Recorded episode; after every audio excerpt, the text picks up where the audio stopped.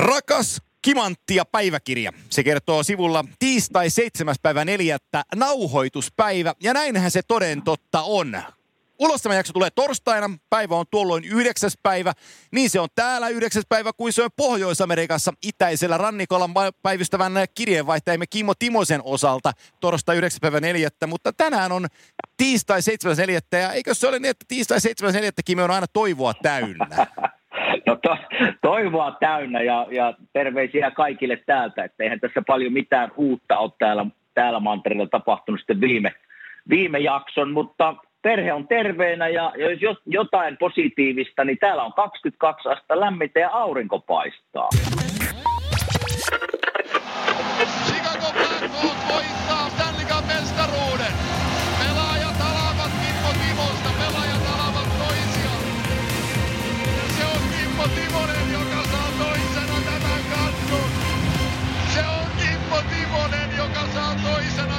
Vaude, mitkä kelit on itärannikolla. Täällä itse asiassa on viime päivät ollut kans kivoja säitä. Taisi olla tänään tiistainakin päästi yli 10 plussaan tuolla eteläisessä Keski-Suomessa, eli Tampereen seudulla, tota, tota, lämpötilan kanssa. Ja, ja tota, no, ne on kivoja juttuja ne, mutta tota, teillähän on, var, teillä, teillä on siellä niin kesän varas lähtö suorastaan.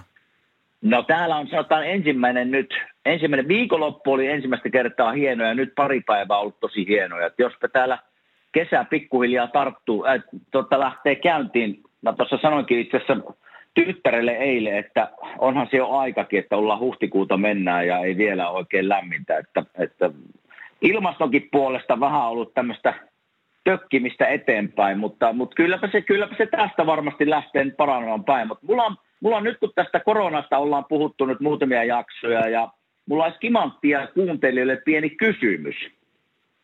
Ammu. Eli se on semmoinen, että, että tuota, en tiedä onko Suomessa tästä ollut puhetta, mutta täällä maassa ei ole ollut.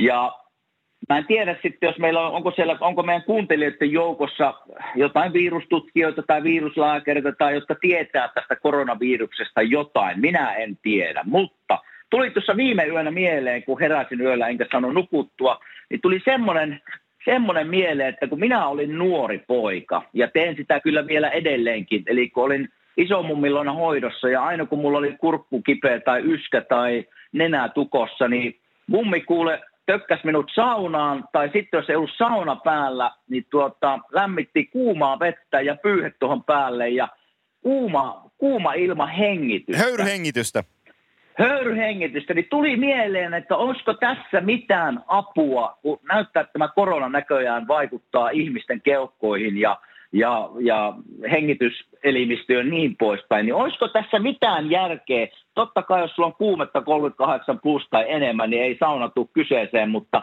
auttaako kuuma ilma hengitys, sanotaan höyryhuone, sauna – mikä tahansa, missä saa kuumaa ilmaa suoraan hengittämällä syvään tuonne syvälle, niin olisiko tällä jotain niin kuin positiivista vaikutusta tämän taurin paranemisiin tai estämiseen tai jo, ihan mihin vaan. Tuli vaan tämmöinen asia mieleen. Itse en osaa sanoa mitään, mutta mummo teki tätä pienenä ja teen edelleenkin, jos mulla on nuha tai tukkonen olo, ja se auttaa. Hei, sama juttu. Ja muistaakseni, kun keitettiin vettä, niin sinne heitettiin vähän jotain viksirasvaa vaikka sisään, vähän Kyllä. mentoolia siitä ja tota, pyyhe päälle ja hengittelee. Tässä kohtaa, kun meillä näitä mainostajia on ollut ihan pilvin pimeä näissä meidän kimattia-lähetyksissä ja annetaan, annetaan, annetaan yksi ma- maksuton mainos ja se menee Vello, Vello 2 tai Well O2 Care firmalle. Joo. Se on suomalainen firma, ne tekee tällaisia hyvinvointilaitteita ja helpompi hengittää juttuja. Mulla on himassa sellainen selostajalle ilman muuta tärkeä kapine. Se on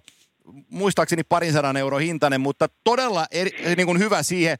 Ennen hengitin ämpäristä, niin nyt mulla on toi Well, well Okay, Well, uh, Well 02 tai Well 02, mikä sanotaankin. Mutta Vello kuitenkin, niin niiden laite on käytössä, että aina kun alkaa ääni vähän menee ja tuntuu siltä, että tarvitsisi saada vähän lämmitä, fressiä niin kuin märkää hengitystä sisään, niin mä käytän näiden laitetta ja se kyllä toimii. Kyllä, kyllä. Mutta Tuli vaan mieleen, että joo. voisiko se kuuma, kuuma höyry tappaa tai jotenkin pienentää sitä virusten määrää. Että onko joku lämpötila, mitä ihmisen pitää tavallaan hengittää sisään, että se saattaisi jopa tappaa niitä viruksia. En tiedä, mutta tuli vaan tuossa yhdellä kun ei nukuttanut, niin tuli mieleen tämmöinen pointti. Tota, meillä varmaan on toivon mukaan joku, joka osaa meille vastata sosiaalisessa mediassa, vaikka Twitterissä laittaa vastauksen tähän Kimen kysymykseen. Sä olet mielenkiintoisia unia. Mä näin tuossa toissa yönä sellaista unta, että miten, miten tehdään hyvä solmu. Et kun en saanut nukuttua kanssa, niin mietin sellaista, että, että miten tehdään hyvä solmu. Ja, ja tota, en, en, kai mä sitten, kyllä mä mielestäni osaan solmuja tehdä, mutta sitä mä mietin yhden yön. Oho, no on sullakin ongelmat. oh, oh, oh, oh, oh, en tiedä, että mistä alitajunnassa se kumpus, että, että en viitti niin synkälle me, vesille mennäkään tässä, että mihin asia, asia liittyy, mutta, mutta tota, onko, onko käynyt pickleballia pelaamassa viikolla? En oo, en oo. Tuossa olisi kyllä naapuri, joskus tien ylitys edessä ja pääsisi pelaamaan, mutta ei ole nyt täällä, niin kuin mä sanoin tuossa, niin on saanut vettä viime viikolla ja nyt on muutama päivä ollut nätti, että nyt voisi pelata, mutta, mutta tota, en ole käynyt, en ole käynyt. Hei. Mutta kyllä mä Jampen kanssa olin, viime jaksossa mennään sen Joo. verran, niin oltiin kyllä paljon tekemissä ja Jampe oli tosi tyytyväinen kimanttia jaksoon ja on kuulemma saanut hyvää palautettakin meidän jakso. Mutta Jampe kanssa sitä pikopuolista puhuttiin ja kyllä me sovittiin, että nyt maalataan rajat sinne meidän Kuopion kesämökille ja ruvetaan kesällä pelaamaan, jos sinne päästään vaan täältä lähtemään. Joo, se on, se on totta, että nimenomaan se, että päästikö lähtee, toivon mukaan pääsette, mutta että tosi paljon tuli, ainakin Henkkohta näin paljon palautetta Jarmo Kekäläisen vierailusta Kimanttia jaksossa ja kiitos kuuntelijoille siitä, että se jakso teille maistui ja kiitos Jampelle siitä, että tuli vieraaksi, että, että tota, paljon valasevia asioita, ei turhaan ole GM, kyllä. että kyllä se kävi ilmi siitä, että hän katsoo asioita monesta eri perspektiivistä ja ja tota, meillä on tässä hetkellä aika odoteltavaa vielä, koska me voidaan tässäkin kohtaa paljastaa, että tämänkin Kimanttia-jakson aikana ö, meille liittyy hetken kuluttua seuraan erittäin mielenkiintoinen vieras, kenen kanssa vietetään toivon mukaan tunteroinen puhue jääkiekosta ja urasta ja kaikenmoisesta sellaisesta. Mutta ennen kuin me päästään siihen, niin mun täytyy päästä morkkaan teidän presidenttiä. Ää, ajatteles nyt se luupää meni ja soitti kaikille 12 ää, niin kuin urheilujohtajalle. Siellä on MLB ja, ja tota, MLS ja NFL ja NBA ja NHL ja, ja, ja kaikki mahdolliset. Ja konferenssipuhelu ja kertoo, että nyt hei tsemppiä, että teidän on paras laittaa nämä hommat liikkeelle, että urheilua kaipaa kansa. Niin millä se soittelee näille? Tiedätkö kun ei ole minkäänlaista lääketieteellistä perustaa mihinkään, niin eh, mu, siis se on kyllä se on, se on se on niinku härski, härski hä... Nyt se on onneksi on myöntänyt, että, että tämä on vakava juttu. Että se on sen verran tullut järkiinsä.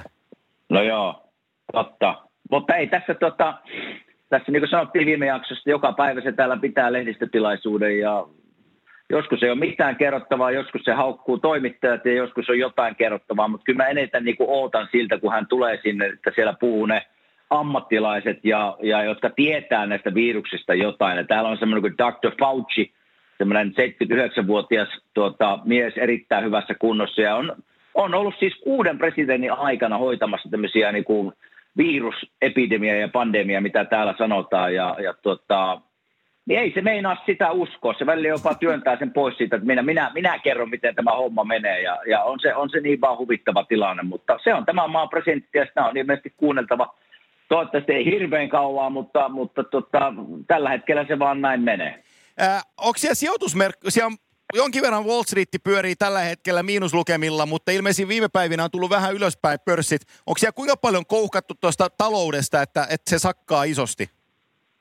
No kyllä täällä niin kuin, täällähän ne, siis hallitus ja government täällä puhutaan, niin ne antoi semmoisen kahden triljoonan stimulus tota, paketin ja sillä pitäisi auttaa niin pienyrittäjiä ja ja terveydenhuoltoa ja, ja niin poispäin, mutta sitten siellä vaan sanotaan monesti myös sitä, että se ei tule riittämään. Ja jos se ei tule riittämään, niin sehän tarkoittaa sitä, että talous sakkaa jossain vaiheessa ja tuolla oli jossain Twitterissä, en tiedä pitääkö paikkansa, mutta siellä oli myös kysymys, että miten nämä tullaan maksamaan. Kukaan ei, kukaan ei sitä nosta pöydälle, että kyllä, kyllä miljoonia, triljoonia annetaan ja on, tulee tarpeeseen. Tulee siis todellakin tarpeeseen, mutta ei kysytä sitä, millä tämä maksetaan sitten, kun tämä, tämä hirveä tauti on ohi. Mutta, mutta kyllä tässä tulee täällä talous kärsimään ja tulee varmasti ympäri maailmaa talous kärsimään ja, ja tota, tässä niin kuin ravintoloitsina ei tämä hyvä tilanne ole. Niin, niin kuopiolaisella ravintoloitsijana, joo. Mutta tota, Niin, kyllä, mikäs, teillä kyllä. Suom- mikäs teillä Suomessa, on- hetkinen, hieno kysyä täältä, että mikä Suomessa on tilanne, kun sä oot siellä. Mutta tota, eikö tuossa tossa, hallitus meilläkin eduskunta ole tekemässä jotain pientä aloitetta, että teki jotain tukipakettia ravintola, ravintola, ravintoloitsijat saisivat? No semmoista, semmoista minä kuulin, mutta viimeistä tietoa mulla siitä ei ole. Joo. Mutta niin kuin mä sanoin tuossa pari viikkoa sitten, että mikä tärkeää tälleen niin kuin ravintoloitsijan kannalta on niin kuin vuokrat. Joo. Eli miten vuokranantajat tulee niin kuin vastaan tässä tilanteessa, että jos ne ei tule, niin kyllä siis suurin osa suomalaista ravintoloista kaatuu ja ne ei tule takaisin siihen. Eli, eli kyllä tässä niin kuin iso, iso pyyntö vuokranantajien suhtaan on siinä, että pitää, nyt pitää, niin kuin kaikki, kaikki ollaan tässä samassa veneessä, että jos tästä meinataan joskus nousta, niin samalla veneellä tältä noustaan ja siinä on myös vuokranantajat mukana. Siis puhuuko sä nyt kaksoisroolissa, kun sä omistat kuitenkin ne kiinteistöt, mistä ravintolat on, niin sä puhut No, itsellesi, kyllä, että... minä, kyllä, kyllä minä yhden kiinteistön siinä odot, o, tuota, omistan, mutta siinä on kyllä siis antanut, ei, ei, ei tarvii vuokraa maksaa, että siinä mä oon tullut kyllä hyvin vastaan. niin se on sai kornia, kun minä pyytäisin täysin vuokra. joo, joo, siinä, siinä hyvä, paha, hyvä Timonen ja paha Timonen olkapäillä tanssahtelee, huutelee toisilleen. Että, Joo, mutta kyllä tässä se on tärkeää muistaa, että kuuluu. tästä niinku yhden... Aha, Nyt onko se- meillä vieras jo siellä? no niin. Tässä, Hei. ko- tässä, tässä kohtaa mä, mä voisin ensin toivottaa tervetulleeksi, koska linja ilmeisemminkin auki, niin Kimanttia vieraaksi tähän kyseiseen jaksoon Suomen Turusta Saku Koivu, tervetuloa. Kiitoksia oikein paljon. Pääsinkö suoraan lähetykseen niin hyppäämään täältä mukaan? Kyllä! Suomi sisärata. Ajattele, Saku, mulla oli tässä, kun sä tulit vähän yllättäen nyt tänne niinku mukaan tässä. Mulla oli kirjoitettu hirveän pitkät lauseet ja täällä oli maailmanmestari ja Turun keisari ja hyvä ystävä ja kaikissa liemessä keitetty kaveri. Mutta esitellä sinut. Nyt se meni ihan mönkään. no, hei, mä voin ollakin vielä hetken hiljaa, niin sä voit vetää sen litania uudelleen. Eh, Ja se päättyy, tämä, se päättyy se litania silleen, että, että, tota, että, että maailmassa on yksi pienempi jääkiekkoilija kuin Ei. minä olen, ja se on Saku. Saku on sentin minua lyhempi. Minä Ei. ostan 80 senttiä ja Saku ostaa 79. sä varastat jauhot mun pussistani, koska mun piti esittää teille kysymys, että kumpi teistä on pidempi, koska molemmat kirjataan 178 senttimetriin. Ja mä en tätä ohjelmaa tee, jos tulee sua lyhyempi vieras. Saku, mikä tässä on oikea vastaus? No mä, mulla oli tämän takia, mä tiesin, että kysymys tulee esille, niin mä menin katsomaan ää, sun sivuja täällä Elite Prospect 178 senttiä, eli sentti on lyhyempi, valitettavasti. Mut Saku, mulla on sun Elite Prospects auki ja sekin kertoo, että sä oot 178. Joo, mutta siinä on väärä tietoa, väärä tietoa. Tämä on ollut minun ja Sakun, tämä, ei kumpikaan ei ole mitään pitkiä kavereita, mutta tota, tämä on ollut meidän semmoinen sisäpiirin juttu ja vuosia. Ja kyllä me siihen ollaan tultu, että minä olen se sentin pitempi. Hei, hei, hei, ennen kuin mennään, ennen, ennen kuin mennään Sakuun sen enempää, niin mun on pakko toinen leuka tähän väliin vielä sanoa, koska tota, ne- 0405 oli lokauttikausi ja Saku tuli perään, pelaan Tepsiin, niin tiedätkö Kime, minkä takia se tuli Tepsiin? No, Sen takia, että siihen mennessä sulla oli enemmän pelejä Tepsissä kuin Sakulla. Sen oli pakko tulla, hävetti niin raakasti. ai niin, minä unohdin sen lakauvuoden kokonaan. mutta Totta. No. Mitäs miehille kuuluu? Kiitos kysymästä, ainakin tänne päähän hyvää. Mitä kirjeenvaihtaja Filadelfiassa? No täällä ihan siis, miten tässä nyt korona-aikana kaikki on kotona ja, ja yritetään kotielämää viettää tässä ja paljon pihatöitä tuossa. Ja mä sanoin tuossa ennen kuin tuli tähän tuon linjoille mukaan Saku, niin täällä on aika huonoja kelejä, mutta nyt kerrankin paistaa aurinko täällä. Eli, eli kyllä se tästä täällä kevät kääntyy, että paremminkin voisi olla, mutta kaikki ollaan samassa veneessä, että eiköhän se tästä. Miten siellä Turussa muuten menee teille? No ihan oikeastaan ihan samoilla, samoilla kuvioilla, että tota, kotosalla vietetään paljon aikaa. Kevät, kevät rupeaa hiukan tekemään tuloa, että alkaa aurinko paistamaan täälläkin päin. Ja välillä käydään vähän mökillä päin, kaksi, kaksi kolme päivää ja takaisin kaupunkiin ja lapset etä, etäkoulunkäyntiä ja, ja tota noin, niin itse, itse vähän koittaa sportata ja käydä vähän lenkillä, mitä aikaa antaa myöden, mutta tota, kiitos ihan olosuhteiden nähden kaikki oikein hyvin. Mä lainaan tuon Sakun vastauksen, mä korjaan vaan Turun Tampereeksi ja täsmälleen kaikki samat asiat. mutta, mutta me, meillä oli viikko sitten Kekäläisen Jampe vieraana ja me puhuttiin Jampen urasta niin jääkiekkoilijana kuin, kuin sitten tota kiekkojohtajana ja, ja tota, päästiin moneen asiaan pe- periksi. Jos, jos me lähdetään tässä liikkeelle äh, tähän hommaan, niin mutta mä halusin lähteä tällaisella liikkeelle, kun mä kattelen Saku sun junnustatseja.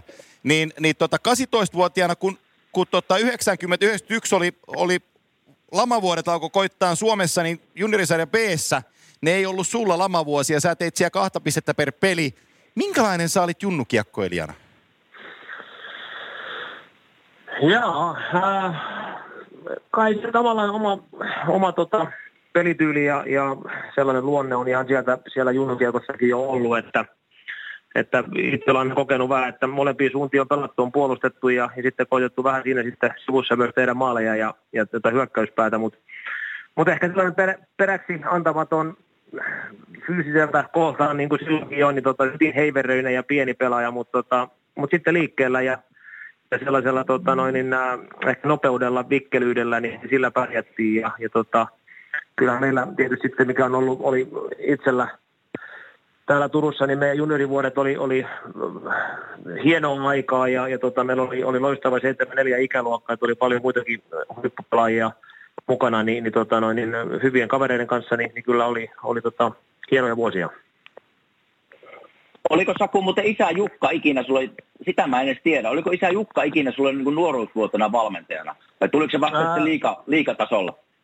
No Jukka oli silloin ihan, ihan kun oltiin ihan lapsi, varmaan siellä jossain, tota, no, niin, kun aloiteltiin, niin, niin vuoden kaksi. Ja, ja sitten tota, niin sit siitä jatkettiin matkaa muiden valmentajien kanssa. Ja sitten kävi niin, että, että tota, no, niin, A-junnussa niin vuoden Jukka oli päävalmentaja – voitettiin silloin ajunoiden Suomen mestaruus ja, ja tota, sitten tuli, tuli Jursinov Turkuun. Ja Jukka oli, oli ajunnu, piti jatkaa ajunnuissa, mutta sitten Jursi pyysi häntä, häntä liikaa mukaan ja, ja tota, oikeastaan se meni se tarina niin, että vaikka mäkin olin, olin nuorena poikana havittelemassa paikkaa liikajoukkueeseen, ja sitten Jursi tuli kysymään, että onko se ok, että isä, isästä tulee liikajoukkueen apuvalmentaja ja tota noin, niin sitten sillä sillä tiellä oltiin sitten se kolme kautta, että oli Jursi ja Jukka sitten liikassa. Niin se oli 92-93, kun Jursi tuli, eikö ollut?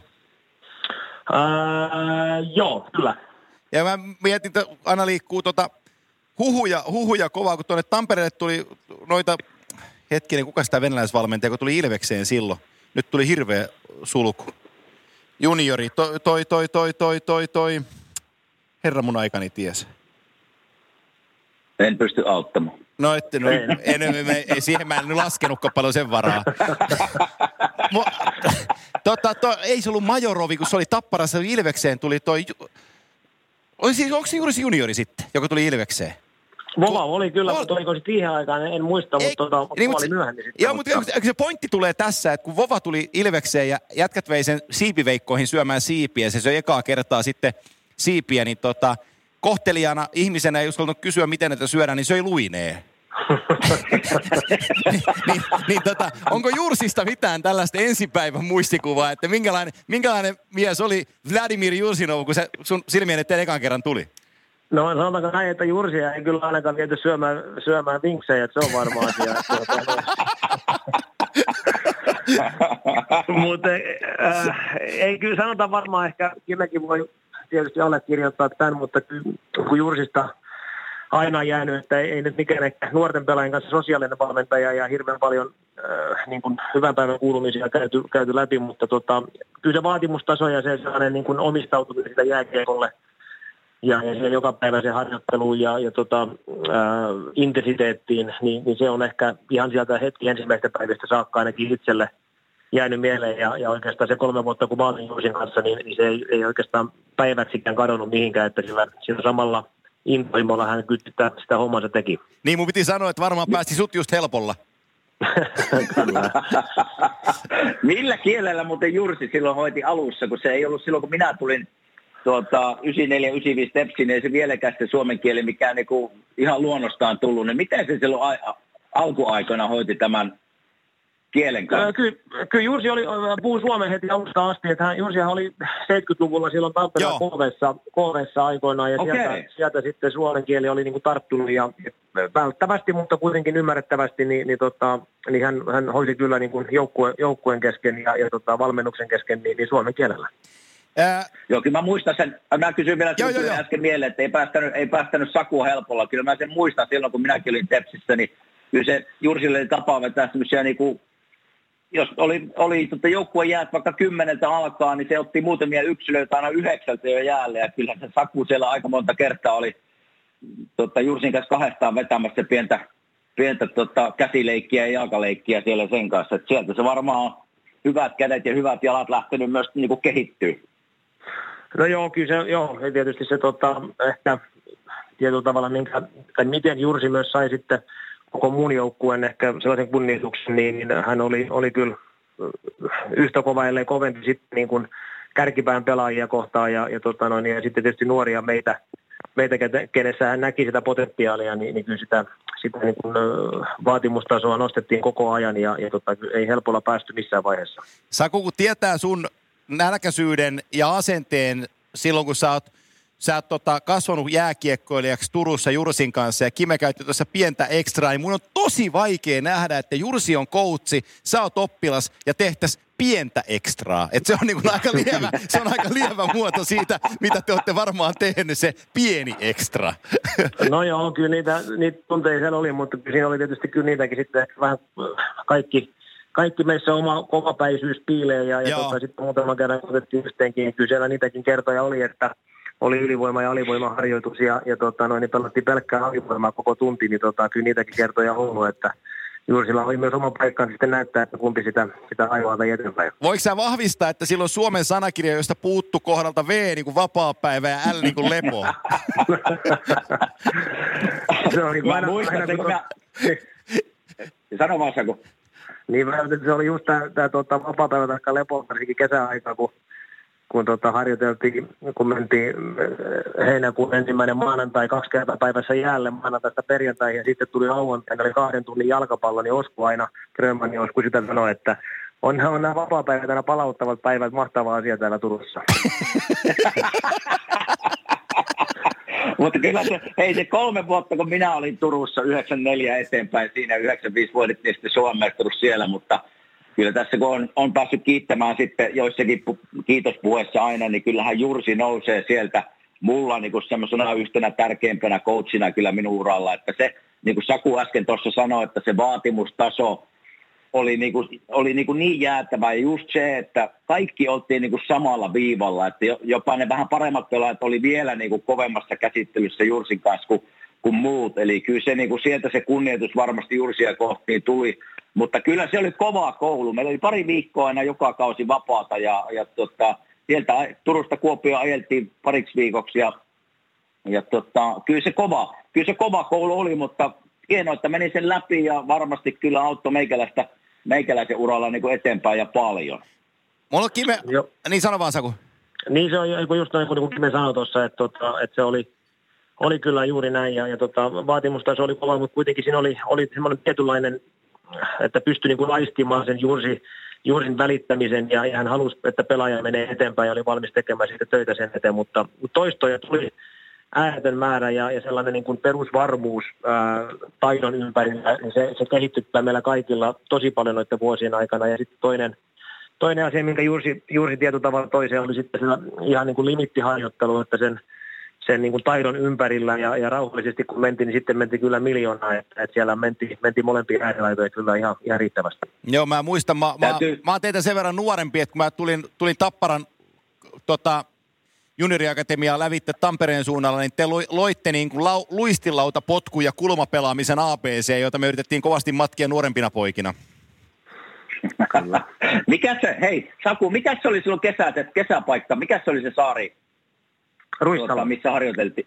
Ruissalo, niin siellä, kato, me oltiin siellä sitten aina kesäisen, no kaksi kertaa aamuisia, iltaisia käsipalloja ja, ja tota, niin poispäin, kaikkia pelattiin ja aitoja hypittiin, mutta – kaikki reenit alkoi aina semmoisella neljän viiden kilometrin lenkillä ja voitte kuvitella, kun meikäläisen näillä reisillä ja tällä kropamuodolla. Joka päivä juostiin alussa se 4-5 kilometrin lenkki, niin kyllä sanotaan, että sitten kun se kolmas vuosi käynnisti minun uralla Tepsistä, niin kyllä minä jäin välillä, täytyy myöntää tälle jälkikäteen, niin jäin, jäin sinne kannonnokkaan kyllä välillä istumaan, että ei ihan kiinnostanut juosta sitä, sitä 10 kilometriä päivittää, mutta mikä hauska tarina tässä on, että aina kun satoi vettä, ja sitten mentiin sen Ruissalon sinne, kokoonnuttiin sinne, niin Jursi aina sanoi, että minä luulen pojat, nyt sata vettä, tämä hyvä happi. Me juostaan 14 kilometriä tänään. Mä että ei jumaa, Tämä jää mulle aina mieleen. Vaikka se on Antti vähän vaikea nyt kuvitella, niin silloin voin kertoa, että Kimmollakin oli aika kaposet posket. Joo, mä, mä, mä, mä, mä, mietin, mä mietin, kun se puhutaan sitä tarinaansa, että miten se, miten se on aina hei mahdollista, että ne, ketkä ei pärjännyt Cooperissa, niin on aina selitys se, että ne ei tykkää juosta. Ne on vaan laiskoja. niin, no laiskoja varmaan oli, mutta kyllä juostiin. Sen minä muistan kyllä sen kolmen vuoden ajan, että että siellä on niinku kaikki niinku pelejä, jalkapalloa, käsipalloa ja sitten nämä lenkit tähän alkuun, niin tuntuu, että me viikossa juostiin siis satoja kilometriä varmaan niinku joukkueena. Että kyllä se, kyllä se kova, kova oli niinku jaloille ja juoksemisen kannalta kyllä. Onkohan tämä syy siihenkin, että kun mä katson sun statistiikkaa, mä en ole mitään koskaan sun kanssa puhunut tästä, mutta 9495 sun eka tepsikausi, niin sä pelasit 45 mm. peliä liigassa, mutta sulla on yksi A-junnujen pelisiä. Niin mahdoiko jonkun lenkin vähän lypsää, niin laitettu pelaan aajunnujen peli. Onko siellä mukaan on, semmoinen? En on, minä muista tuommoista. On, on, on, on, on. Se, on, se on rankkari isketty siellä, kun on lenkillä vähän. Se on varma, niin. se on nähnyt, se on nähnyt juuri, että mä istun sillä kannannokassa no, no kai, sä, kai säkin lenkki oot juossut, ei, ei kai siinä sen enempää. Joo, mutta Saku oli semmoinen kyllä, semmoinen villikitsa juoksumaan, että se oli aina kädessä siellä menemässä ja – ei, ei pysynyt Kimmo poika kyllä perässä. Ka, kovasti se ihmetyttää. et, et, et, sä vieläkin kova juoksemaan, Saku? On, joo, kyllä juokseminen on aina ollut, ollut tota, mulle helppoa ja, ja, se on totta kai helpottanut ehkä sitä kesäharjoittelua, mutta, mutta edelleen käyn, käyn kaksi-kolme kertaa viikossa sellaisia vähän hiukan pidempiä, ei mitään 45 minuutin tunnin lenkkejä, niin, niin tota, hiukan pysyn peruskunto yllä. Hypätään Pohjois-Amerikkaan, koska teistä Turun keisari pääsi sinne ensin. Se on mielenkiintoinen se 93 drafti NHL, koska ykköskaverina meni sellainen kaveri kuin Alexander Daigle, josta ei koskaan oikein tullut hirveästi mitään. Mutta sitten Kimmo Timosen henkilökohtainen hyvä ystävä Chris Pronger meni kakkosena. Ja tota, se, on, se, on, se, oli tota, se on kova nimi. Se on sellainen vuosi, jossa tota, muutama ruotsalainen josta itse asiassa Jesper Matson ei pelannut peliäkään. Niklas Sundström meni sua ennemmin, mutta... Le Habitants joukkue siellä äh, varausvuorolla 21 huusi Saku Koivun nimen ykköskierroksella kesä 93. Oliko se paikan päällä, kun tuo varaus tehtiin? Ää, en ollut. Ei, ei silloin ehkä vähän elettiin eri aikaa mitä nykyään ja, ja tota, ää, silloin ehkä käytäntö oli niin, että jos oli varma ykköskierroksen varaus, niin silloin, silloin lähdettiin paikan päälle ja tota, silloin sanotaan kevään kauden jälkeen niin oli, oli sitten, että jo varaus tulee, mutta, mutta kakkoskierroksella, ykköskierroksella, kolmaskierroksella niin ei oltu, ollut sitten kukaan ei oikein pystynyt antamaan varmaa vastausta, niin, niin tota, mietin, että kyllä se varaus varmasti siellä tulee olemaan paikalla tai ei, ja, ja tota, niin nyt jälkikäteen voi sanoa, että se vähän harmittaa, että olisi ollut hienoa olla ollut paikalla, mutta, tota, mutta Suomessa vietettiin sitten silloin, silloin tota, no, niin kesä, kesälomaa. Klassisesti juhannussoitto. niin juuri näin. Oliko muuten sitä kun tietoa, että tulee Montrealin varaus vai, vai oliko Ää... muita joukkueita, joista oli huhuja? Ää, oli oikeastaan sillä lailla, että, tota, että San Jose oli, oli il, tai ilmoitti, että, että ottavat ykköskierroksella, jos vaan on, on tota, noin, niin mahdollista, mutta sitten oli, olivat ennen päätöksen, että Viktor Koslov varattiin, olisi ollut seitsemäs vai kahdeksas ykköskierroksella ja, ja olisi ollut paikka, mutta tota, Montrealin kanssa ei ollut käyty mitään keskusteluja kertaakaan. Että to, okay. Väisäsen Matin kanssa kävi yksi Montrealin Euroopan scoutti katsomassa jonkun verran meidän Aan playoffseja, mitä siinä oli ollut niin kuin edellisenä vuotina ja, ja käynyt muutaman matsin katsomassa, mutta mut seura itse ei ollut missään, missään suorassa yhteydessä ollenkaan. Me muuten, se tuli ihan, joo. tuli ihan puskista. Ei kun me ohitettiin just muuten 95 maailmanmestaruus aika sujuvastikin me. Ehkä sen no, takia, että sä et no, ollut mukana, niin se mentiin, mentiin ohitte. Minä, minä tipuin sitä joukkueesta viime Joo. tingasta, niin ei, ei siinä ole mitään niin puhuttavaa mun mielestä. Vähän, Vai niin, onko se jotenkin merkittävä, onko se jotenkin merkittävä muisto suomalaisen jääkiekkohistoriassa? En minä kun, kun mä mietin just, että, mietin just, että kun sä menit Montrealiin, sä olit maailmanmestari, niin oliko siellä maailmanmestaruudella, jos sä mietit niitä aikoja, niin oliko siellä mitään painoarvoa Montrealissa nimenomaan? Ää, ei ollut. Ei siinä kyllä tavallaan kyllä siellä lähdettiin, vaikka oli ollut, ollut loistava edellinen vuosi Suomessa ja, ja maailmanmestaruus ja, ja tota, kaikki menestys siellä, niin, niin kyllä silloin lähdettiin kyllä tietyllä tavalla ihan niin kuin uudelleen rakentamaan uutta uraa ja, ja, ja luomaan omaa uutta identiteettiä ja nimeä. Et, et, et, ö, kyllä sen niin kuin lähdettiin taistelemaan ihan tosissaan pelipaikasta ja, ja siitä edellisen kevään mestaruudesta, niin, niin ei sitä ihmiset kyllä siitä tiennyt eikä puhunut yhtään mitään.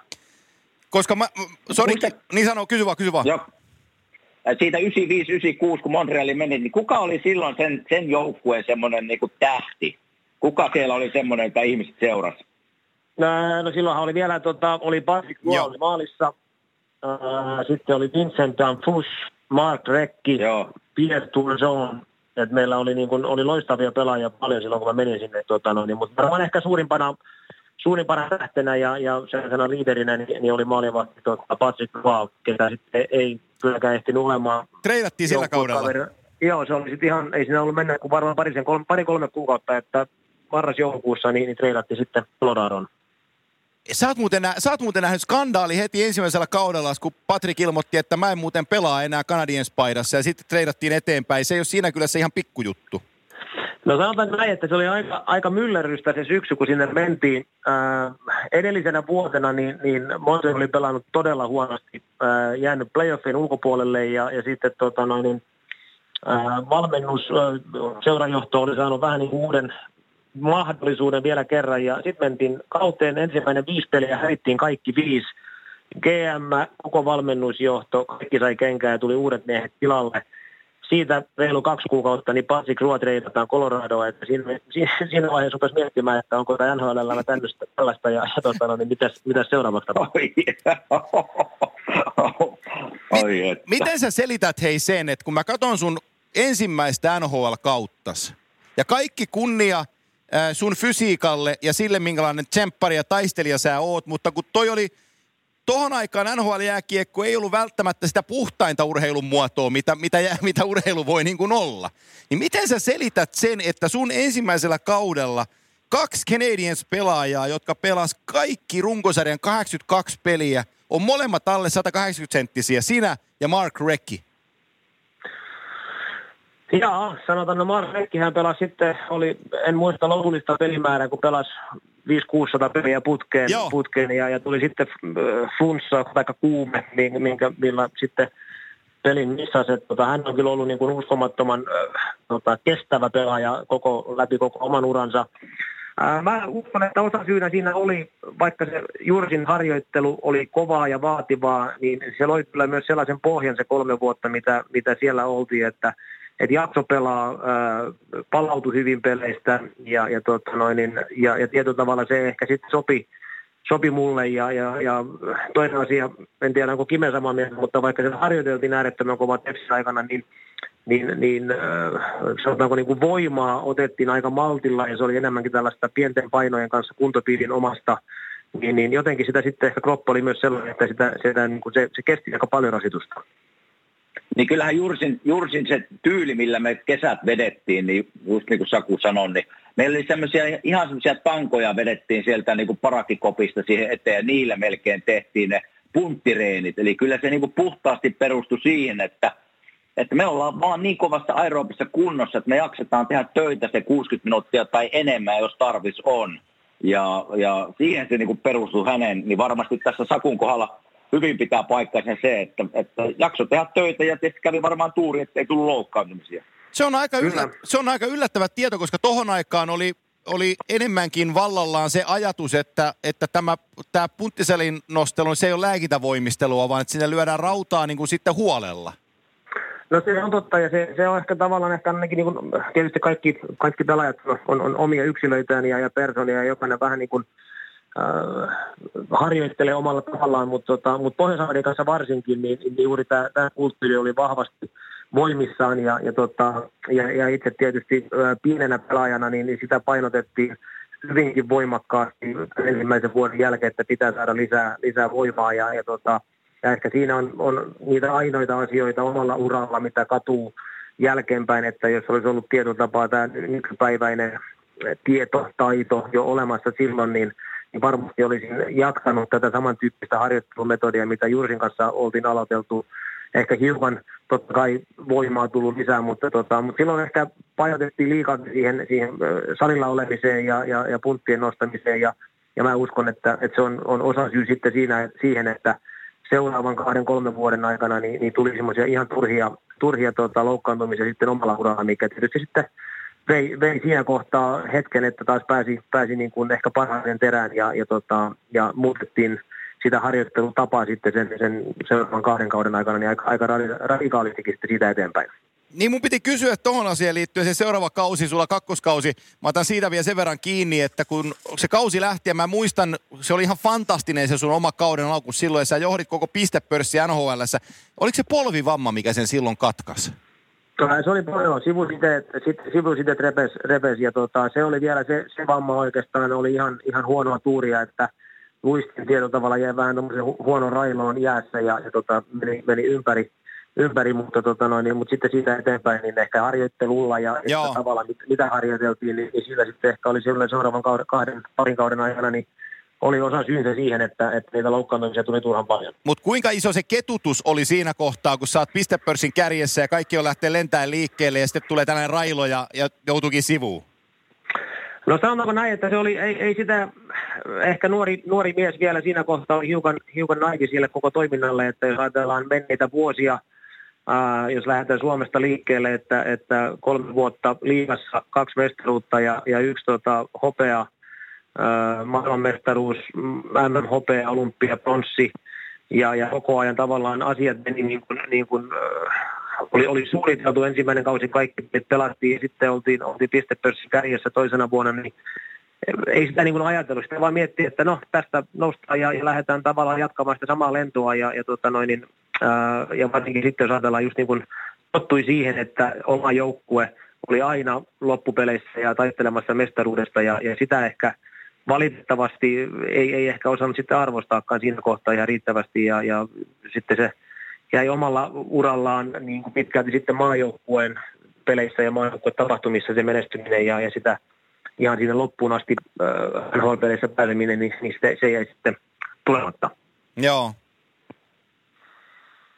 Timonen, onko sä vielä siellä? No, on, on. Mä rupesin katsomaan näitä, että vieläkö sä haluat puhua näistä 97, 98, 98, 99, koska sittenhän me tullaan aika hienoon hetkeen sinun uralla, eli kapteeniksi nimeäminen ja, ja tuota, miten, miten se tapahtui? Se minua kiinnostaa. No siinä oli varmaan vähän siinä, ehkä, ehkä tota, osa syynä tähän tietotapa oli se, että siellä aika iso myllerrys Montrealissa meneillään. Ää, siihen aikaan vielä Kanadan joukkueet tekivät Kanadan dollareissa tota noin, toimintansa ja, ja, ja tota noin, Amerikan dollarilla ja, ja kanadalaiset joukkueet eivät ehkä ihan oikein pärjänneet siinä taloudellisessa – myllerryksessä ja me jouduttiin myymään paljon pelaajia. Meillä oli erittäin nuori joukkue siinä kohtaa ja ehkä sellaista niin kuin ranskankielistä oman kylän poikaa ei ollut, ollut tota noin, niin, niin kuin varten otettavaa vaihtoehtoa. Ja, ja tota, itse en sitä missään nimessä 23-vuotiaana odottanut, mutta joukkue sai, sai tota, tai joukkue annettiin valtaa, mitä joukkuekaverit äänestivät ja, ja tota noin, niin voitin itse äänestykseen. Se oli kyllä totta kai niin kuin nyt jälkeenpäin ja silloin, silloinkin jo, niin, niin varmasti ehkä niitä hienoimpia hetkiä uran aikana ja, ja, ja hienompia, hienompia saavutuksia, mutta, tota, mutta kyllä se hetken aikaa vei, että siihen ajatuksen tottui ja, ja ymmärsi, että, että kuinka isosta asiasta sitten tosissaan, tai kuinka iso asia tosissaan tapahtui. Kuinka paljon sä jouduit no. kantaa murhetta siitä tai stressaantit siitä, että se ranskan kieli ei ole ihan niin kuin helpoin mahdollinen? No joo, kyllä. Mulla on hyvä tapina tästä kyllä. Minä tuota, kerron ennen kuin Saku vastaa siihen. Saku ei vielä vastaa. Mä muistan, me soitettiin Sakun kanssa silloin ja, ja tota, just puhuttiin tästä samasta asiasta ja, ja Saku vaan sanoi mulle, että, että he, ei, he meinaavat laittaa minut tuota kielikouluun, että pitäisi oppia ranskan kieli hyvin ja Ei, mun tietääkseni Sakullahan nyt täydellinen Ranska, eikö ole Saku? Joo, totta kai. Joo. No, No, kerro kyllä sitä, miten kyllä sitä joutui muutaman kerran, muutaman kerran vastailemaan, sanotaan kerran kaksi vuodessa, että, että miten, miten se on mahdollista, että, että ö, joukkue, tai kylän joukkueen kapteeni ei puhu ää, ranskaa ja, ja tota noin, niin ymmärrän tietysti sen, että, että se ideaalitilanteessa varmasti näin olisi ollut, mutta, mutta siinä kohtaa vielä, vaikka jo pari kautta oli, oli NHL oltu, niin, niin kuitenkin sen englannin kielen kanssakin oli, oli niin, että, että jotta siitä tuli ihan sujuva ja, ja pystyi niin kuin olemaan ja elämään hetkessä, niin, niin se ehkä pää ö, fokus oli, oli sen oppimisessa ja, ja sitten tuntuu, että kyllä se ranska sieltä sitten opitaan, mutta, mutta se kyllä valitettavasti jäi sitten ajatuksen tasolle. Miten tuota, nyt me ollaan tässä meidän kimanttejaksossa paljon käydään aina NHL-asioita läpi ja, ja tota, ollaan Montrealia kehuttu monessa asiassa, mutta myös haukuttu aika monessa asiassa ja silloin kun peli kulkee, niin siellä on varmasti kiva olla, mutta kun peli ei kulje, niin, niin se on ainut asia, mitä kaupungissa tapahtuu. Niin miten se, miten se niin kuin kapteenina, miten se vaikutti sinun niin elämään ja elämän tyyliin ja, ja tota, meni huonosti tai hyvin, niin tuliko sinne lisää paineita, kun se kaupunki on niin hullun lailla jääkiekon perä? No kyllä se varmasti, niin kuin, joo, kyllä siinä, onko, onko paine oikea sana, mutta kyllä siellä niin kuin, tavallaan koko ajan joutuu olemaan niin kuin vastuussa sanomisestaan, tekemisestään. Ää, ja, ja mä oon aina sanonut, että mä ihan rehellisesti toivoisin, että jokainen NHL-kiekkoilija pääsisi jossain kohtaa kokemaan sen Montrealin tunnelman ja mitä se merkitsee se jääkiekko sille kaupungille, niille ihmisille. Se on ihan ainutlaatuista, mutta siellä pitäisi aina olla joukkue, mikä menestyy. Ja, ja, Niin. ja sanotaan siinä 90-luvun loppupuolella 2000-luvun alussa meillä ei ollut joukkue silloin omistajat tai joukkue myytiin amerikkalaislähtöiselle tota, noin, niin George Gillettille ja, ja, ja tota, noin, niin sitten sitä ruvettiin rakentamaan uudelleen. Aika nopeasti päästiin sitten taas niin kuin voittava, voittavaksi joukkueeksi, mutta ne muutamat kolme neljä vuotta, niin ne oli raskaita ää, vuosia. Kuitenkin realiteetti oli se, että meillä ei ihan hirveän suuria menestysmahdollisuuksia ollut, mutta tietenkään sitä ei voinut ääneen sanoa. Ja sitten kapteenina aamuin illoin joutui vastailemaan kysymyksiin, että, että mistä se johtuu. Ja, ja tota, se opetti paljon. Se toden totta niin kun, opetti myös arvostamaan ehkä niitä alkuuran ö, vuosia, milloin voitettiin ja mentiin finaalista finaaliin. Ja, ja tota, näki niin kuin tietyllä tavalla sen urheilun toisenkin puolen, että mitä on olla osa joukkuetta ja yhteisöä, mikä, mikä sitten tavallaan siinä kohtaa ei, ei menestynyt. Joo, se on, mä sanon vaan nopeasti se, mä ne pari kertaa mä siellä Montrealissa sunkin aikana on, on käynyt siihen kaupungissa ja niin kun jääkiekko-fani sisällä, niin rakastui siihen kaupunkiin nimenomaisesti sitä jääkiekko-kulmasta katsoen, mitä, mitä se on, mutta, mutta se vastuullisuus ton joukkueen kapteenille, sitä ei voi, sitä ei, minä en pysty sitä käsittämään ja harvasta täällä pystyy käsittämään, mitä kaikkea se pitää sisällään tuossa kaupungissa, että sehän on, se on niin kuin järjetön kunnia. Se on kunnia ja, ja sen, sen tavallaan arvon ja, ja sen arvostuksen ehkä on oppinut vasta todella niin kuin ymmärtämään oman uran jälkeen, kun on nyt käynyt siellä, siellä tavallaan tota, muutaman kerran jo lopettaneena pelaajana, niin, niin pystyy ehkä hiukan eri perspektiivistä sitä katsomaan ja, ja tota, mietiskelemään ja kyllä se, kyllä se tota, on, on, on, on ollut kyllä niin kuin upea saavutus. Mulla, mulla on Saku tarina tähän liittyen. Olisikohan se ollut varmaan seit, 06, 07, 07, 08 kaudella, kun olin tota, ää, teidän hallissa pressissä. Ja tota, teillä on hieno pressitila ja mä ekaa kertaa tulin silloin Canadiens otteluun ja, ja tota, ennen matsia kaikki muut niin pöydät, kahvipöydät siellä pressissä oli varattu, mutta yksi tyhjä pöytä. Ja sitten suomalaisen ja mietin siinä, että no kaverini kanssa oltiin, että no, että et, Hiitelän Juhan kanssa itse asiassa ihan tarkkoja, että oltiin Hiitelän kanssa liikkeellä, niin että et, no haetaan kahvit ja mennään tohon pöytään istuun. Ja sitten me tutuksi tulleet toimittajat Montrealista, niin silloin ei heitä tuntenut vielä, niin ne katteli ja naureskeli, että hei, että nyt meni äijät suden suuhun. Ja tota, mä, olin, mä olin vähän niin kuin ymmyrkäisenä, että, että tämä pöytä on tyhjänä ja mitä noin niin kuin tuijottaa, niin hetki siitä tuli äh, sitten jo edesmennyt ja isosti kunnioittamani herran nimeltä Red Fisher paikalle. Ja, ja herra Fisher tuli kohteliasti ilmoittaa, että olette, olette tulleet hänen pöytäänsä, mutta odottakaa pojat hetki. Ja se kävi hakea jotain ja istui seuraa ja rupesi kyselemään, että mistä te olette tullut ja minkälaisia äijiä. Niin jälkeenpäin kuuluu vaan Canadiens-toimittajilta, että he vieläkään ymmärrä, että miten, miten se antoi teidän istua siinä pöydässä. Että normaalisti siihen ei kukaan mene ennen Redfisheriä.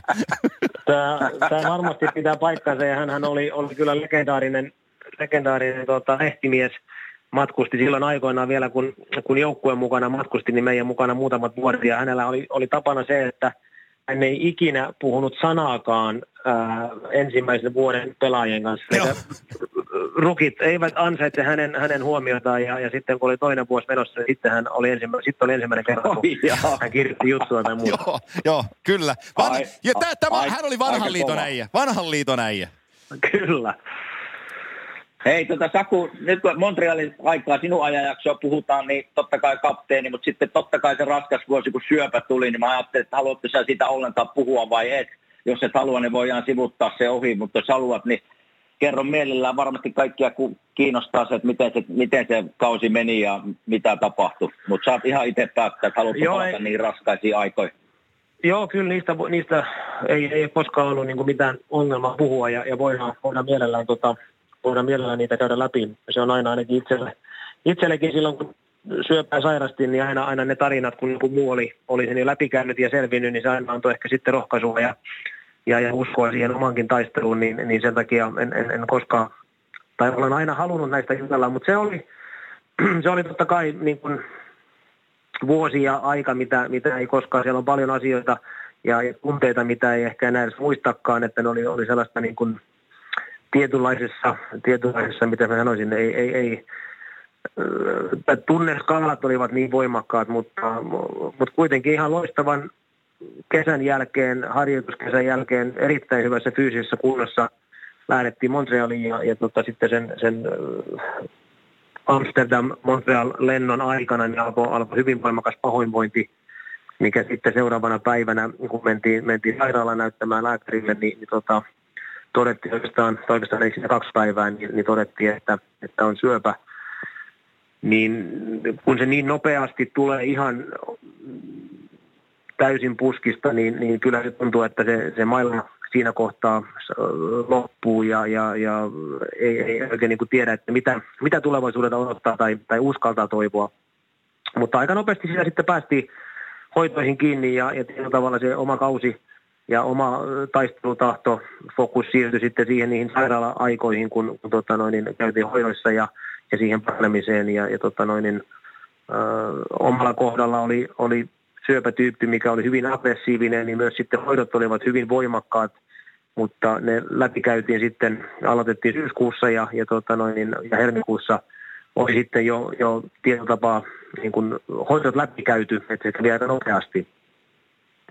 Ja, ja, tota, ja sitten ehkä sellainen mm, itselle piti löytää uusi äh, tavoite, mitä lähteä tavoittelemaan, niin, niin sitten otettiin kuitenkin vielä vähän niin kuin lääkärienkin äh, kieltämänä, että, että koitetaan, että pystyttäisikö vielä palaamaan jääkiekkokentille sen kauden aikana. Ja, ja tota noin, niin, joukkueet selvitti tiensä playoff-peleihin ja, ja tota, pystyi sitten kaksi viimeistä runkosarjan peliä olemaan mukana ja, ja vielä sitten kevään playoffeissa. Ja se oli ehkä sellainen itselle sellainen mm, osoitus ja symboli siitä, että, että, että syöpä on voitettu, kun pystyy, pystyy taas takaisin palaamaan ja laittamaan pelipaikan päälle ja palaamaan kentille, mutta, tota, mutta kyllä siinä sen vuoden aikana tunteet ja tunneskaalat meni kyllä laidasta laitaan ja, ja sitten tietysti niin kuin elämä kentän ulkopuolella me elettiin hienoa aikaa, että silloin syksyllä ennen kuin syöpä todettiin, mentiin Anna kanssa – kihloihin ja, ja sitten 2002 kesällä niin mentiin tämän, tämän vuoden, tämän sekavan vuoden jälkeen sitten vielä naimisiin, että,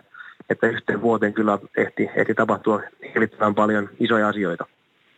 Joo, mä muistan sen. Mä muistan silloin, kun me tultiin, me oli Nashville tota, leivissä silloin ja me tultiin sitten sinne, sinne Montrealin käymään ja me oltiin soiteltu totta kai siinä monta kertaa aikaisemminkin sitä, mutta mutta mä muistan, kun sä sanoit mulle, että et hän ole kipeä ollenkaan, ole flunssaa tai mitään, mä sitä ei ole. Ja sitten tulit, mä muistan sen ikuisesti, kun sä tulit hakemaan mut sieltä hotellilta, niin sulla oli semmoinen suulappu ja totta kai hiukset ja kaikki ja tosi kalpea. Ja, ja tota, niin kyllä se siinä vaiheessa tavallaan vasta minun iski, että nyt on, nyt on kyllä Saku käynyt kovan prosessin läpi ja, ja tota, Hienoa, hienoa nähdä, että selvisit siitä hienosti.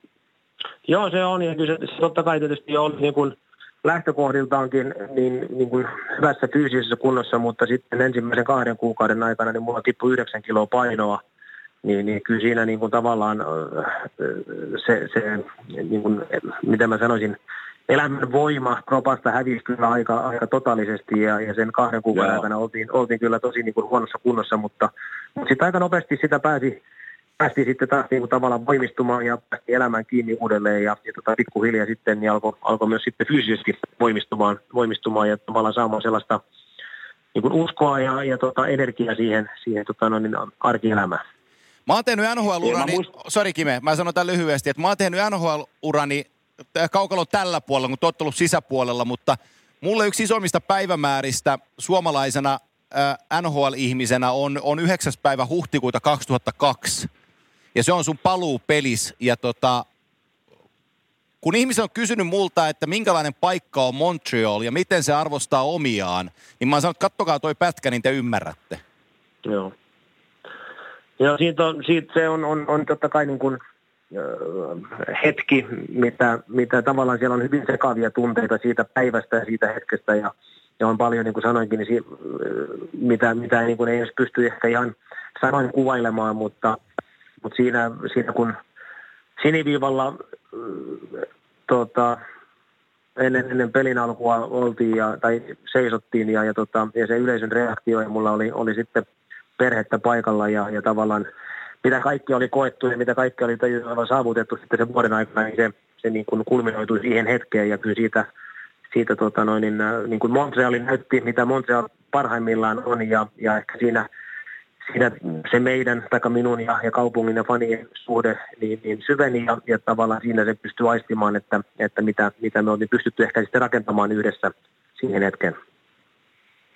Ja kun mä tuossa näin nyt muutamia viikkoja sitten, milloin teillä oli se, oli, mikä se tilaisuus oli nyt viime, viime Montrealissa, kun oli vanhat kapteenit siellä paikalla? Oliko se, oliko se joku juhlavuosi?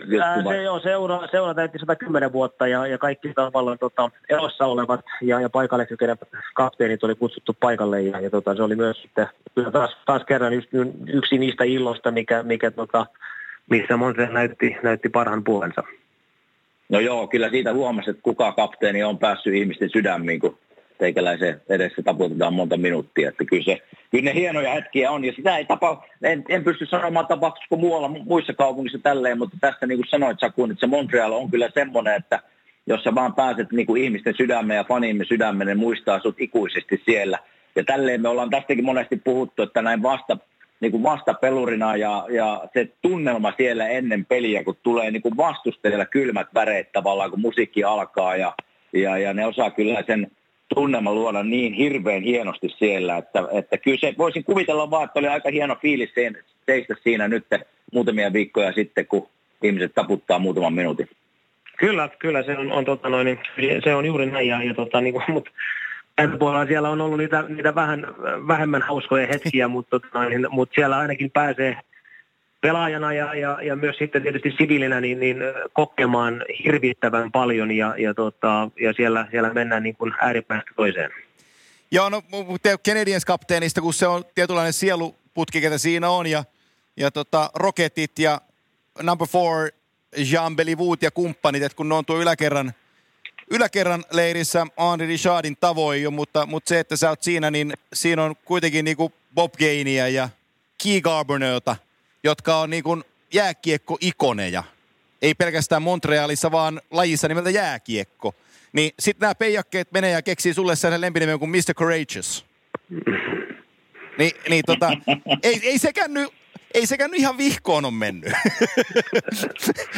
No ei, kyllä siellä. Se on juuri näin. Se, se sanotaan, että se elämä siellä Montrealissa niin kuin, äh, mulle ja, ja perheelle totta kai, niin se oli, oli niin kuin paljon muutakin kuin pelkkää jääkiekkoa ja, ja, tota, no, niin, ja se, se, se siihen kaupunkiin, niin, niin sitä myötä sitten myös sitten kasvoi ehkä vielä paljon syvemmäksi, mitä, mitä normaalisti kun pelaaja siihen muutaman vuoden pelaa. Mutta sitten kun mennään vähän kevyemmälle tasolle, mun on pakko kysyä, että sitten, olikohan se 07 vai 08, kun siinä kävi ja, tota, ja, ja Sulla pelasi ketjukaverina sana kaveri, joka pelasi vielä tuossa muutama kausi takaperin Vancouverissa kuin Chris Higgins. Ja mä muistan, mä juttelin niiden montrealais toimittajien kanssa, niin ne veikkaili, että Higginsistä tulee Canadiens kapteeni sitten, kun Koivu lähtee täältä pois, että siinä on sellainen Amerikan poika, että sillä on hyvä asenne ja se näyttää Canadiens pojalta, niin tota, mä Peijoni meni ja ostin teepaidan ja mä leveilin sillä, että mulla on tuleva, mulla on tuleva cap, cap, Canadiensin kapteeni teepaita, Chris Higgins 21, niin se on edelleenkin mulla kotona, mutta eihän sitä koskaan mitään kapteenia tullut.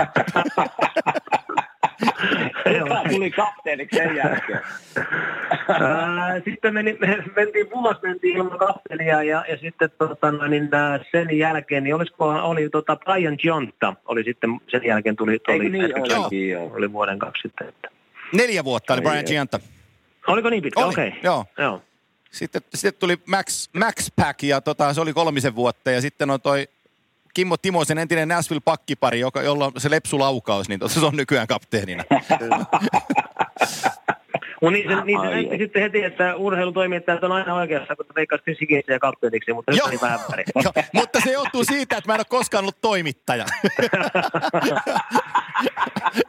Hei, tota... Millä, millä tittelillä sinä menet muuten, Ante? Ää, mun, mun, mun ihan virallinen titteli on sellainen kuin Executive Sports Specialist and Commentator. Älä kysy, mitä se tarkoittaa. Oho. mutta tota, mut on palkittu vuoden kiekkotoimittajanakin, mutta mä nauroin sille, kun mä en ole koskaan ollut päivääkään toimittaja. Mutta, kai, mutta me, menkö, menkö. Tota, mennään Montreal-ajasta vielä, hei sitten mennään eteenpäin, koska sä pelasit kaupungissa, jossa jokainen sun hengi, hengityksen veto merkitsee. Ja, ja kaikki, mitä, millä asemalla Sakukoivu tankkaa gallonan pensaa, niin se pistetään ylös, että kuinka tarkka se on niiden asioiden kanssa. Niin sitten sä vaihdat ää, rajan eteläpuolelle ja sinne Kaliforniaan Losin LAXin kentältä noin 70-80 mailia alaspäin Anaheimin kaupunkiin, niin sehän on sitten ihan täysin toisenlainen pitäjä jääkiekon suhteen. No se on ihan toisenlainen ja kyllä siinä tota, silloin kun oma sopimus, yksi, yksi tota, sopimus Montrealissa tehtiin vapaa, vapaana agenttina niin sanotusti ja, ja tota, sitten kun se sopimus alkoi olla lopuillaan, niin, niin äh, varmasti niin seuran kuin omakin kanta ja fiilis oli se, että nyt on aika kokea jotain uutta ja ehkä se meidän, taikka mun ja Monternin suhde oli niin vahva, että, että niin kuin uuden rakentaminen siellä oli helpompaa myös sitten sen, sen kautta, että jos mä en ole mukana, mutta itsekin ja me perheenä haluttiin nähdä ja kokea jotain uutta ja niin kuin sanoit tuossa, että, että tietyllä tavalla oli suurennuslasin alla sen 13 vuotta tai 9 vuotta kapteenina, niin, niin siinä kohtaa oli, oli halu nähdä ja kokea elämässä jotain ihan toisenlaista. Ja, ja tota, ää, Anaheim oli, oli niin kuin monillakin eri mittareilla meidän mielestä täydellinen vaihtoehto meille, että just se elämäntyyli, ilmasto, mutta tietysti ennen kaikkea se, että, että tota,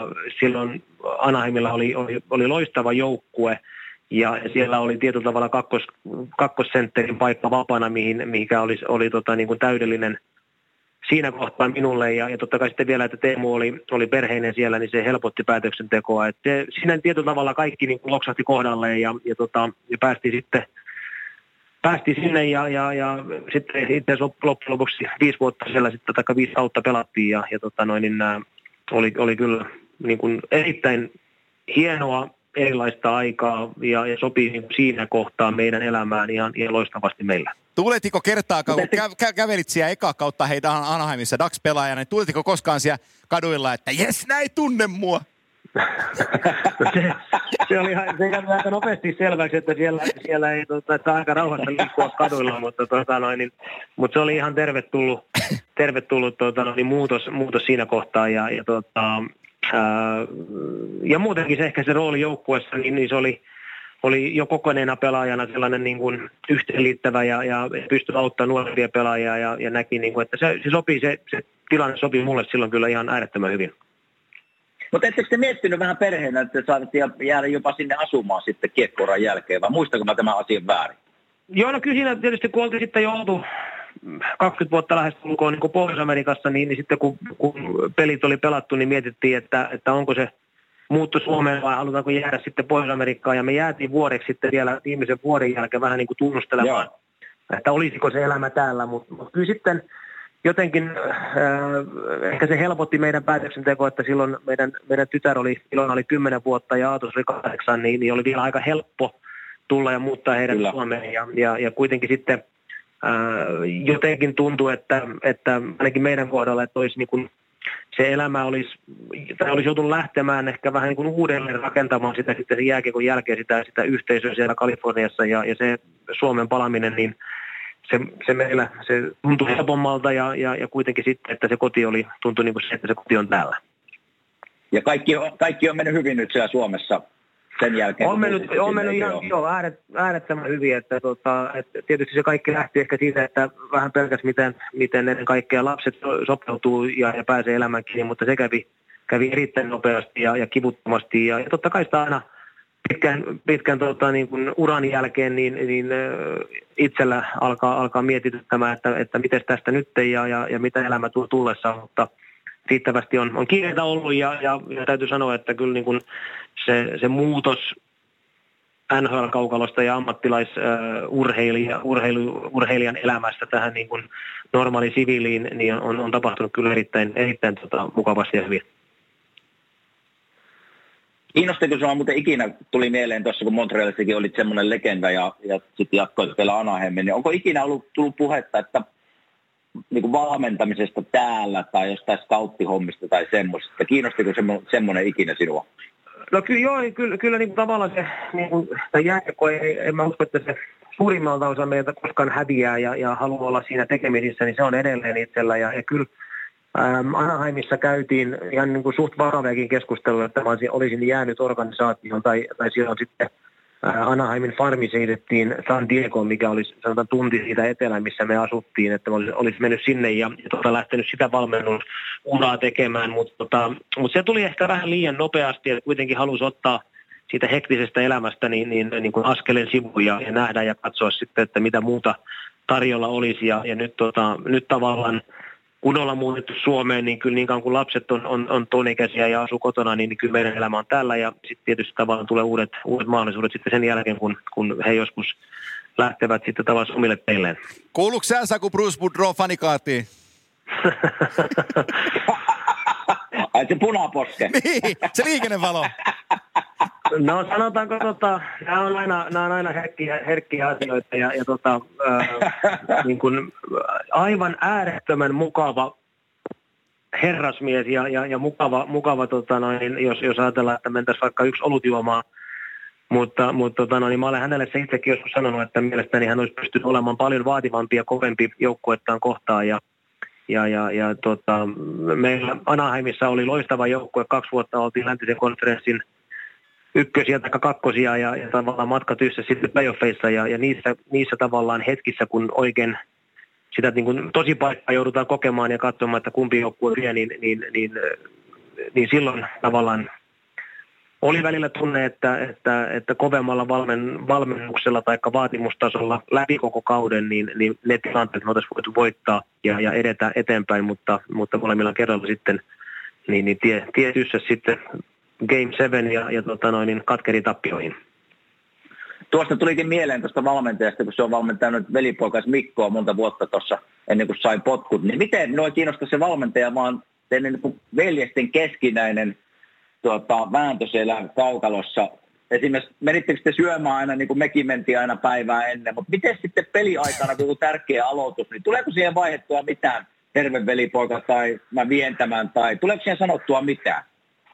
No ei, no ei meillä kyllä. Että, että, tota niin, että, se, ne on ensinnäkin ollut kyllä ihan niin kuin, todella vaikeita pelejä äh, valmistautua ja, ja, ja tota, niin kuin, ei oikein miten suhtautua. Sitten vielä mä pelasin, pelasin oikeastaan kaikki ne vuodet Anaheimissa niin, niin Mikon kenttää vastaan ja, ja tota, pelattiin vastustajan ykköskenttiä vastaan, niin joutui, joutui niin ottaa ky, kymmeniä ja kymmeniä aloituksia Mikko vastaan. Et, et ne oli, oli kyllä vaikeita tilanteita, että kuitenkin niin kuin oma luonne ei missään nimessä antanut periksi siihen, että, että olisi, olisi niin kuin poistunut kaukalosta häviäjänä, mutta, tota noin, niin, mutta kyllä siinä muutama po, isku joutui pohkelle antamaan ja, ja katso, miten, miten nuorempi peli se ottaa. Taklasitko Mikkoakin selkään, niin kuin aina minulla taklasit selkään? Aina veti äijä selästä. Se oli pelkkä semmoinen poikittainen kylkiluihin. Joo, sellainen ystävällinen, ystävällinen poikittainen kylkiluihin. Kyllä. Tota, Ei kun voi vaan kuvitella, kun on, on velipoika vastustajana sillä toisella puolella, niin voi, voi olla niin kuin tosi hankalaa, kun kuitenkin kohtaatte aloituksessa koko ajan ja pelaatte vastakkain, niin ei ole varmasti herkku, herkkutilanne. Ei ollut. niin en mä tästä nyt numeroa halua tehdä, mutta Kime, kun sä pelasit NHL 1108 ottelua, niin Saku pelasi 1124, että se paino TPS sun ohitte ja NHL sun ohitte. Onko noin? Oh, et, et joutui rimpuille. Ei, otti muuten riskin, kun lopetti sua ennemmin. Niin, se on valehdellut, niin kuin se valehteli tuon pituudenkin sinne, kato sinne Wikipediaan. Tota, onks sä, onks, Hei, miten? Niin, kysy vaan. kysy vaan. Ei kun ajattelin jo hypätä tuonne, että mikä nykypäivänä kuuluu jä, Jääkiekkoliiton hallitukseen, etkö niin, Saku? Kyllä. Ja tota, laitoit mulle jostain ratapihasta, mitä tämä, niinku, mitä tämä niinku käsittää, tämä ratapihasysteemi, kaupungissa palavereita ja niin poispäin. Mi- Mikä, mikä systeemi tämä on? Äh, no se on, on iso, iso tota noin, niin, äh, areenahanke, että tänne Turkuun ollaan, ollaan vähän niin kuin koitetaan, koitetaan saada jalkelle ehkä vähän tota noin, niin kuin radan pohjoispuolen uutta kaupungin osaa, missä on, on sitten monitoimiareena ja, ja on hotellia ja, ja tota noin, niin vähän, vähän elämyskeskusta ja muuta, mutta tota, sanotaan, että saman, ehkä samantyyppinen tietotapa, mitä Helsingissä Karen hanke, hanke tai, tai tota noin, niin Tampereella hallihanke, mutta meillä, meillä tietysti tähän tulee paljon muutakin, että ei ole missään nimessä niin kuin pelkästään areenan ympärillä, mutta tulee asumista ja toimistotilaa ja, ja muuta, mutta tota noin, niin, äh, eletään niin kuin hyvin jänniä aikoja, että tässä tietysti tämä korona, koronavirus on nyt sitten sekoittanut niin kuin kaiken, kaiken muunkin, niin, niin meillä, meillä joudutaan ehkä vähän nyt sitten katsomaan aikatauluja ja muita, että miten, miten saadaan tätä hanketta eteenpäin, mutta kaikki on mennyt, kiitos oikein hyvin ja, ja kaupunki on ollut tukena matkassa mukana ja nyt tämän sanotaan kevään syksyn aikana niin, niin pitäisi sitten tavallaan saada isoja päätöksiä kaupungin puolesta, jos halutaan, että hanke, hanke jatkaa niin kuin elämäänsä ja viedään eteenpäin. No mitäs sille vanhalle hallille, missä me, me pyörittiin, mitä sille tapahtuu sitten? No se on varmasti yksi, yksi iso, iso kysymys niin kuin tässä kokonaisuudessa, että mitä Turkuhallille ja, ja tota noin, niin uusia käyttösuunnitelmia on tehty ja, ja mahdollisesti kaupungin liikuntatoimi siirtäisi osan, osan tota, niin kuin palveluistaan ja, ja, ja lajeistaan sitten sinne, sinne uuteen halliin tehtäisiin välipohjaan, mutta ne on vielä asioita, mitä tehdään ja, ja niitä tehdään kaupungin puolesta ja katsotaan sitten, että mihin, mihin, tota noin, niin mihin lopputuloksen päästään. Mä otan, sen verran vielä, mä otan sen verran vielä taaksepäin, kun mä tiedän, että toi Kallaveden mies on olympiafani ja tykkäsi olympiakisoista, niin tyk, oliko se olympialaisten mie- äijä? Kyllä. Et se, se niinku tapahtumana on, on ylitse muiden, kun puhutaan KV-tapahtumista. No ne, se on, on niin kuin yksittäisenä tapahtumana niin kuin varmasti kenelle tahansa urheilijalle, koska siellä on niin paljon muuta kuin sen oma laji ja, ja se olympia tunne, ää, mitä, mitä se urheilu siellä merkitsee, niin, niin, tota, niin se on kyllä niin ollut upea, upea, upea tota, kokemus ja, ja siinä pääsi niin kuin tavallaan vähän mukaan muiden lajien suomalaisten urheilijan kanssa niiden valmistautumista ja niiden elämää ja sitä tunneskaalaa. Ja, ja totta kai ainakin itselle myös sitten tietysti maajoukko on, on näytellyt ihan äärettömän isoa roolia omalla uralla. Että niinä, niinä vuosina, kun on ollut, ollut vaikeaa Montrealissa, niin, niin maajoukkueesta tavallaan sai sen onnistumisen, menestymisen, itseluottamuksen, mitä, mitä tota, urheilija tarvitsee. Ja, ja tota, mutta kyllä olympialaiset on, on ollut niin kuin ne, ne uran tietynlaiset kohokohdat. Ja, ja totta kai kun siellä on tullut menestystä, niin, niin se sitten vielä nostaa sen, sen arvoa. Hei, sä olit kansainvälisen olympiakomitean urheilukomissioonkin sut valittiin, niin minkälainen toi pesti oli? Se oli mielenkiintoinen, äh, sanotaanko niin kuin pääsi tutustumaan, mitä niin kuin urheilun vaikuttaminen ja päätöksenteko ehkä korkeammalla tasolla voi olla. Mutta se ajankohta oli vielä, koska mä olin aktiivipelaaja, niin, niin missään vaiheessa mä en päässyt niin kuin tavallaan, ei ollut mahdollista päästä todella sisään siihen, mitä se on, ja, ja, ja kauden aikana ei päässyt osallistumaan kokouksiin, niin, niin se oli vähän sellainen puolittainen, puolittainen kokemus itselle valitettavasti. No nyt kun sä oot siellä asunut siellä Suomessa ja katsonut Suomi-kiekkoa ja ollut vähän junioretin kanssa tekemässä, niin missä sä näet Suomi-kiekon menevän tällä hetkellä? Ähm, No totta kai se on niin muuttunut niin valtavasti siitä, kun me oltiin, niin ajatellaan, että kun on, on, on NHL on 24 joukkueen sijaan on yli 30 joukkuetta on KHL, mikä meillä pelaa suomalaisia pelaajia valtava määrä maailmalla, mitä siihen aikaan ei ollut. Mutta tällä tehdään junioritasolla nuorisomaajoukkueissa seura liittoyhteistyö on, on varmasti yksi parhaista, ellei paras koko maailmassa, ja me, me tuotetaan hyvin paljon lahjakkaita, hyviä pelaajia, ja, ja tota noin, niin ehkä se, se ero on siinä, että nämä meidän huippulahjakkuudet lähtee täältä liikakiekosta vähän liian aikaisin pois, että päästäisiin nauttimaan niistä. Ja, mutta mun mielestä liikakiekko itsessään on, on ottanut selkeästi hyviä askeleita viimeisen parin kauden aikana, mitä on seurannut. Ja, ja tota, ehkä vielä toivoisin vähän paluuta siihen meidän ajan jursin harjoitteluun ja toistomäärään ja, ja tavallaan, että – meidän pitäisi ymmärtää, että me voidaan olla parhaita urheilemaan Euroopassa, jos ajatellaan eri, eri liikojen asetelmia ja, ja sen, sen urheilun ja, ja tota noin, niin urheilijan elämisen arvostusta, niin jos me sitä pystyttäisiin nostamaan hiukan, niin mä uskon, että meidän, meidän pelaajat ja, ja meidän liikakiekko myös hyötyisi siitä aika lailla. Aamen. Hienosti sanottu. Milläs, milläs me nostetaan Tepsi sinne vanhaan kukoistukseen, mitä se meidän aikana oli, ja, ja tota, on, on legendaarinen seura, ja mielellään haluaisi nähdä sillä kärjessä. Mi, millä, millä aseilla Tepsi nousee taas? No kyllä me pitää sanoa näin, että täällä niin kuin, äh, niin kuin seuratasolla ja, ja, ja, ja junioritasolla tai junioripäässä niin, niin tehdään paljon hyviä asioita. Meidän pitää tietyllä tavalla ehkä pitkäjänteisemmin pystyä tekemään äh, niin kuin yksilöä kehittävää harjoitu, harjoittelua ja, ja tota, se vie vähän aikaa, mutta me ollaan, jos ajatellaan tulevaa kautta tässä, niin, niin ollaan osaamisen panostettu paljon. Meillä on, on, on loistava valmennustiimi ja tavallaan se, se tukiverkosto, mitä pelaajan ympärillä on. Ja, ja sitä kautta niin kun pyritään tuomaan vaatimustasoa selkeästi kovemmalle tasolle ja, ja tota, niin kuin sellaisen päivittäisen tekemiseen, urheilulähtöiseen valmentamiseen, niin siihen panostetaan ja me tarvitaan siihen lahjakkaita eteenpäin pyrkiviä motivoituneita nuoria pelaajia, jotka haluavat tänne kehittymään ja, ja sitä kautta sitten kovan työn kautta niin, niin, niin me uskotaan, että me päästään takaisin sinne liiga, liigan kärkikahinoihin ja, ja TPS nousee taas sille, sille paikalle ja arvolle, mitä, mitä se ansaitsee ja toivottavasti pystytään tuottamaan sitten myös pelaajia omasta takaa niin, niin, niin maajoukkueeseen kuin toivottavasti myös NHL. Mä en, mä en tiedä, Saku, miten sä ajattelet asiasta tai jatko näkemyksen, mutta mä oon siis mä oon tuo Tampereen puolella kymppien valmennusryhmässä ja, ja tota, pojat on siinä, että täyttää tänä vuonna kymmenen. Ja tota, se, mihin itse on törmännyt, kun mä oon samaa vuosikymmentä kuitenkin syntyältä niin kuin te ootte, ja mä, mä oon kohdannut jääkiekossa sanan vaatimus, mitä se aikanaan on ollut.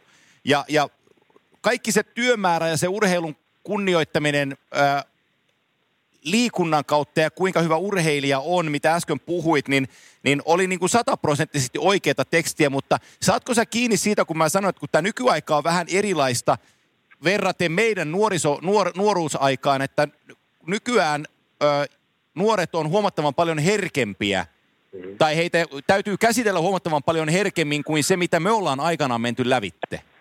No, olet ihan täysin, tai olen täysin samaa mieltä, mutta, mutta tota, ehkä kääntäisin asian niin päin, että me ei voida enää itse elää ja sanoa, että silloin aikoinaan tehtiin näin. Nyt nykyään nuori on, mitä se on, ja, ja mun mielestä ne on paljon niin kuin mennyt, ne ovat kehittyneempiä ja, ja, ja tota, valmiimpia elämään, mitä me olin tuossa ikä, ikäisenä. Että ehkä enemmänkin mä koen, että – meidän nykyajan nuorisovalmentaja ja sen vaatimustaso on noussut älyttömän paljon, että kuinka paljon joudutaan sen yksilön ehdoilla kuitenkin menemään ja, ja viemään joukkuetta eteenpäin samalla tavalla, niin, niin tota, meidän niin valmentajien taso on, on, on noussut ja, ja meidän pitää niin kuin pystyä sen valmentajan tasoa vielä nostamaan ja, ja auttamaan, jotta me pystytään nuoria viemään eteenpäin, että Niitä pitää käsitellä vähän eri tavalla, mihin me ollaan totuttu, mutta, mutta se, on, on, tota noin, niin, se on vaan sitten, että siihen pitää löytää keinot ja, ja mennä sen, sen tota noin, se asia edellä. Ei, ja sanoit just oikein, tätä mä tässä hainkin, että itse täytyy valita tosi tarkkaan sanat, kun poikien kanssa tekee asioita, jotta ne tulee ää, käännettyä oikeaan kulmaan ja sellainen vanha tietyn tapainen jurkkalaisuus valmennuksessa, jota se on ollut meillä, että nyt jätkä kierretään tota rinkiä ilman sen suurempia niin kuin kertomuksia, miksi sitä kierretään. Niin se on Kyllä. muuttunut tosi, to, tosi radikaalisti ja se on ihan tervettä ja hyvä niin. Mutta se pitää kuitenkin niin kuin muistaa, että, ja se ei ole missään nimessä valmennukselle tai valmentajalle helppo tehtävä, niin niin äh, sehän ei tarkoita, että sä et voisi olla yhtä aikaa positiivinen ja kannustava ja samaan aikaan vaativa. Joo. Ja sitä meidän, ja siihen meidän pitää pyrkiä. Ja, ja tavallaan äh, sellainen niin kuin positiivisen palautteen anto, niin eihän sitä meidän aikakaudella ollut. Joo. Ja jos käännän sen asian niinpä, että, että miten paljon itsevarmempia tai taikka luovempia me ehkä oltaisiin voitu olla, jos me oltaisiin läpikäyty myös tämän tyyppinen palautteen anto. Niin ja kyllähän tässä pitää muistaa hienoja asioita molemmilta sieltä. Pitää kuitenkin muistaa, että vaikka mä pääsin ehkä oman pojan kautta tässä seuraamaan hänen kasvua, hän on nyt 21V, ja tuota, hän halusi niin jääkiekkoilijaksi ja, ja niin poispäin, mutta se työn määrä on kuitenkin se, mikä aina pitää muistaa, että ilman töitä olit miten lahjakas tahansa, et pääse mihinkään. Eli sitten on se se vaatimustaso, se, että, että tehdäänkö töitä minkä varren, se vaan pitäisi olla niin paljon, että, että esimerkiksi minun pojalle, ei minun pitäisi sanoa sille ikinä, että pitäisikö mennä vaikka toinen reeni vetää tänään, vaan se pitäisi yrittää, että se tulisi sieltä pelaajasta itsestään. Ja sitä kautta se valmentaminen tavallaan tuoda sitä viestiä pelaajille, että ottaa sitä omaa aloitteista myös siihen, että, että kävisi reenaamassa paljon, koska ilman työntekoa ei varmasti pääse urallaan pitkälle. Kyllä, se on ihan totta. Joo, tässä laitettiin, tässä laitettiin valmennuskin uusille raiteille.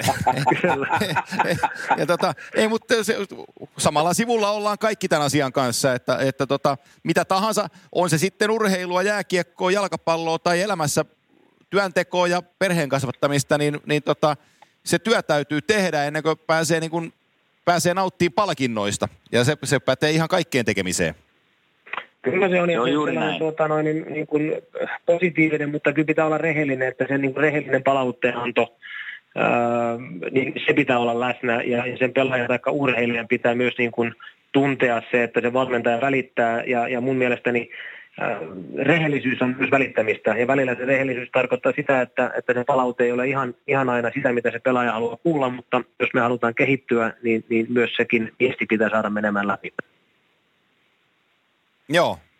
Joo, juuri näin. Mulla ei ole mitään ei. hienoja, hienoja pointteja kyllä molemmilta. Eikö puhutte niin fiksuja, että mä menin ihan hiljaiseksi? ei, siinä, ei, ei, ei, ei mulla, mä mietin täällä jo, että kun Nakanossa oli 9-8 molemmat, että kumpi teistä oppi puhua japania, mutta ei varmaan tarvi, tarvi enää sinne mennä. no minä sanon, minä sanon näistä olympialaista, kun äsken, jäi, äsken sivutettiin vähän sitä, niin sama, ihan samoilla piirteillä Sakun kanssa tästä, että kyllä ne oli semmoisia kohokohtia ainakin mulle, että mullahan mullahan jäi tietysti, mä en ollut 95 joukkueessa, jäi se isoin kulta voittamatta aina, mutta kyllä jos tässä jotain niin kuin jäi hampaan koloon, niin on totta kai se, mutta myös Torino 2006, se, se finaali, että, että se kaivaa minua edelleenkin, että meillä oli semmoinen drive päällä siinä ja, ja tuota, pientä, pientä epäonnea siinä matkan varrella ja pikkusen kun paremmin olisi pelattu se, niin me olisi olympiavoittajia. Että se, se edelleen minua vähän niin kuin kaivertaa, jos jotain urasta lähtee tämmöistä niin kuin negatiivista hakemaan. Kyllä, se on, se on, ja se on varmasti, mä uskon, että kaikille, ketkä siinä joukkueessa oli huolta, huollosta ja, ja, ja valmentajista pelaajistoon, niin, niin varmasti jokainen kokee sen, sen juuri näin, ja, ja se oli niin kuin, sen paremmin maajoukkueessa joukkue ei ainakaan omalla kohdalla ei ole koskaan pelannut ja, ja se oli erittäin yhtenäinen joukkue ja me itse tässä hetki sitten Jerkka Westelunin kanssa käytiin ihan, tai Jerkka toi mielenkiintoisen pointin hänen oma, omasta valmentajuudestaan ja, ja siitä, että hän on monta kertaa uran jälkeen, tai näiden pelien jälkeen miettinyt, että kuinka paljon töitä tappion jälkeen tehdään siitä, että, että ollaan valmiita seuraavaan peliin ja, ja sitten, että kun on välieristä pelattu loistava peli mennään finaaliin, niin, niin, niin se työmäärä ei aina välttämättä, ei, ei itse pelaajalla eikä välttämättä valmentajalla ole, ole niin, kuin niin miten mä sanoisin, niin kuin intensiivistä, että se valmistautuminen olisi sitten ihan kymppi. Ja, ja jotenkin, niin kuin tuossa Kime sanoi, että se finaali on aina jäänyt, jäänyt harvittamaan ja monta monta kertaa on miettinyt, että mitä olisi voinut tehdä toisin, jotta me oltaisiin oltu valmiimpia. Se jotenkin tuntuu, että se Torinon koko turnaus meni liian hyvin meiltä, että me ei oltu sitten ihan valmiina siihen finaaliin, mutta ne on näitä asioita, mitä voidaan jossitella, mutta se oli kyllä hieno tapahtuma. Joo, mulla tulee, tulee, mulla tulee mieleen sitä, että on hävitty ja sitten täytyy tsempata jatkoon, niin hyvän ystäväni Kontiolan Petrin tarina, kun se pelasi Traktor Cheliabinskissä KHL 13-14 kaudella, mahtoi olla, kun meni Traktorin kanssa finaaliin ja niillä oli muistaakseni Valeri Velho Belushov, venäläis neuvostoliittolaisvalmentaja valmentajana siinä traktorin finaalijoukkueessa ja se oli, Belushov tuli sitten, se oli 12-13 ne finaalit. Joo, Belushov oli tullut viimeisen finaaliottelun jälkeen sitten traktorin koppiin ja sanonut, että no pojat, me tiedetään mitä me tehdään ensi keväänä paremmin, niin me jaksetaan sitten pidemmälle. Ja ne heinäkuusta lähtien veti sellaisen, sellaisen sellaisen, sellaisen harjoituksen pystyy sanoa, että marraskuussa tiesi, miten päin jalat on kiinni lantiossa, että ekat, e, ekat kaksi kuukautta meni kaudesta ihan väärään suuntaan. Kyllä. No, mutta se on, se on tota, no, kaikki tavallansa. Mä luulen, että me, niin, mä luulen, että me ruvetaan olemaan, olemaan päätöksessä tota, tämän asian kanssa. Tosi iso kiitos, Kiitos, Saku, Saku. että saatiin lainata sun aikaa tiistai-iltana tota, tätä asiaa varten. Iso kiitos siitä. Kiitos oikein paljon, tämä oli erittäin mukavaa ja, tota, noin, niin, ja Kimelle terveisiä sinne, sinne tuota Filadelfiaan ja, ja tota, noin, niin, teille molemmille terveisiä Kiitos. ja kaikille muillekin. Kiitos. Me, me, me pistetään tämä pa- paketti. Menehän ottamaan nyt lasi punaviiniä Saku sinne, niin ei Nyt rauhoitutaan. otetaan aavistuksen vähän parempaa punaviiniä. Ai, ai, ai, ai, ai, ai. No mutta nauttikaa te, koska Timo, Timonen ottaa Filadelfiassa urheilujuomaa. Se on lähdössä pelaa Hartnellin kanssa tennistä vesisateeseen ihan kohta kuitenkin. Niin, niin, niin tota, mä, mä lähden tien päälle. Kaikkea hyvää veljet teille ja tota, ja Saku, hyvää... Pysykää kunnossa terveenä. Just näin, hyvää kevättä ja kesää sinne Turun suuntaan ja me palataankin me viikon päästä. Kiitoksia, Hyvä. Kiitos, moi moi. Kiitos Antti. Kiitos, moi. moi. moi.